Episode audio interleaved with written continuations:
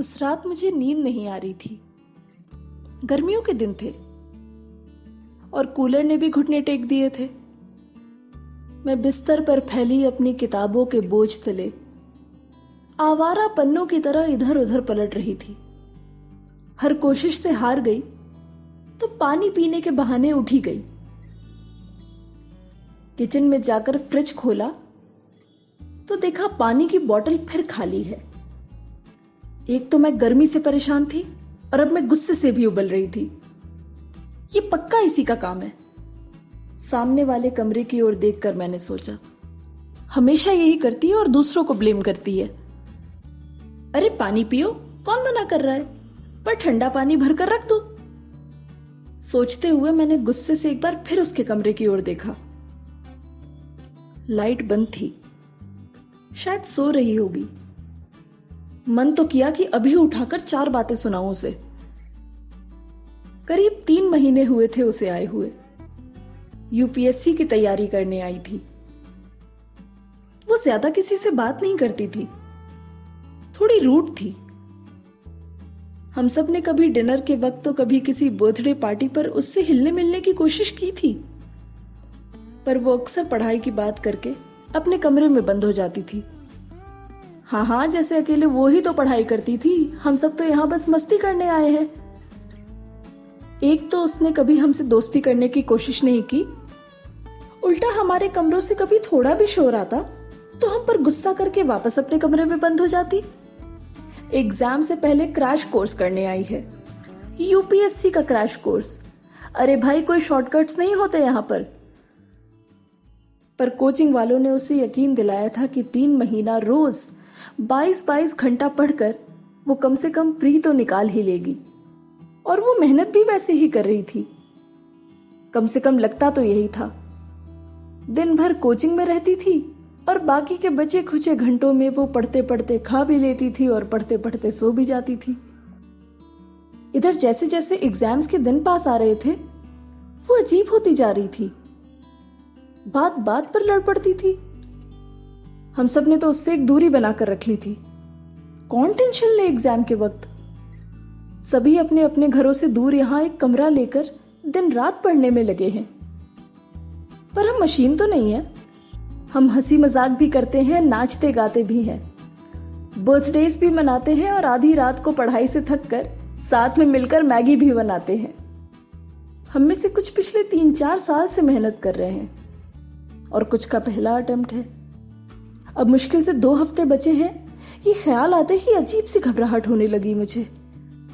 मैं जल्दी जल्दी खाली बोतलों में पानी भरने लगी थी कि तभी उसके कमरे की लाइट चली। मैंने सोचा पहले सारी बोतलों में पानी भर लेती हूँ, फिर उसे हड़का कर आऊँगी कि अगर एक भी बोतल खाली मिली सुबह तो ठीक नहीं होगा। पता है मुझे, उल्टा मुझे ही चार बातें सुनाएगी। अजीब पागल लड़की है वो तो।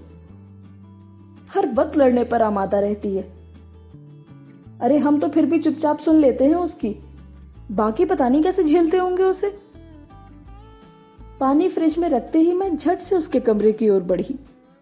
कमरे से कुछ कुछ आवाज़ें आ रही थी, चीज़ों को उलटने पलटने की। मैंने दस्तक दी। मेरे खटखटाते ही कमरे में खामोशी छा गई। मैंने उसका नाम लेकर दोबारा दस्तक दी। फिर से आवाज़ें सुनकर मैं समझ गई थी कि वो सुन रही है। और सुनकर भी दरवाज़ा नहीं खोल रही। ये सोचकर तो मेरा गुस्सा और भी बढ़ गया। इस बार मैंने और ज़ोर से खटखटाया। और अब चाहे कोई भी उठ जाए, मैं तब तक दरवाज़ा पीटती रही जब तक कि उसने आकर दरवाज़ा खोल नहीं दिया।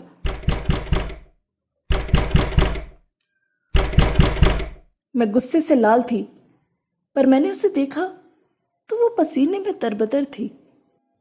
वो बेहद घबराई हुई लग रही थी और उसकी साँसें फूल रही थी। उसकी यह हालत देखकर मैं उससे कुछ भी ना कह पाई। उसने कुछ देर मुझे घूर कर देखा और फिर अंदर जाकर कुर्सी पर बैठ गई जैसे कब की थकी हुई हो। मुझे लगा शायद उसकी तबीयत खराब है और इससे पहले मैं कुछ पूछती। मेरी नज़र बंद पंखे पर गई। इतनी गर्मी में पंखा क्यों बंद है? ध्यान गया तो बेड अपनी जगह पर ना होकर ठीक पंखे के नीचे था। बेड के बगल में एक स्टूल था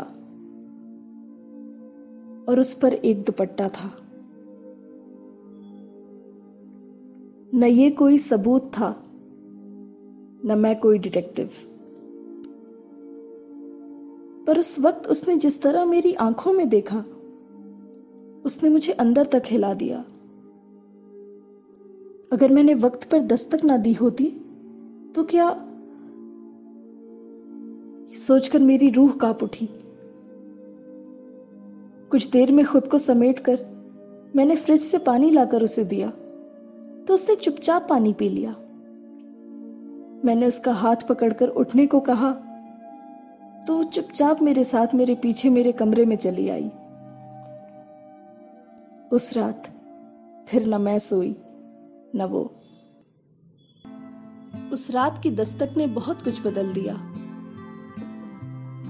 इतने सालों की दोस्ती में हमने बहुत सी यादें बनाई हैं।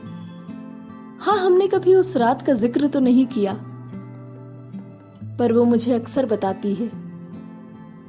कि उस रात उसे अपना पहला दोस्त मिला था।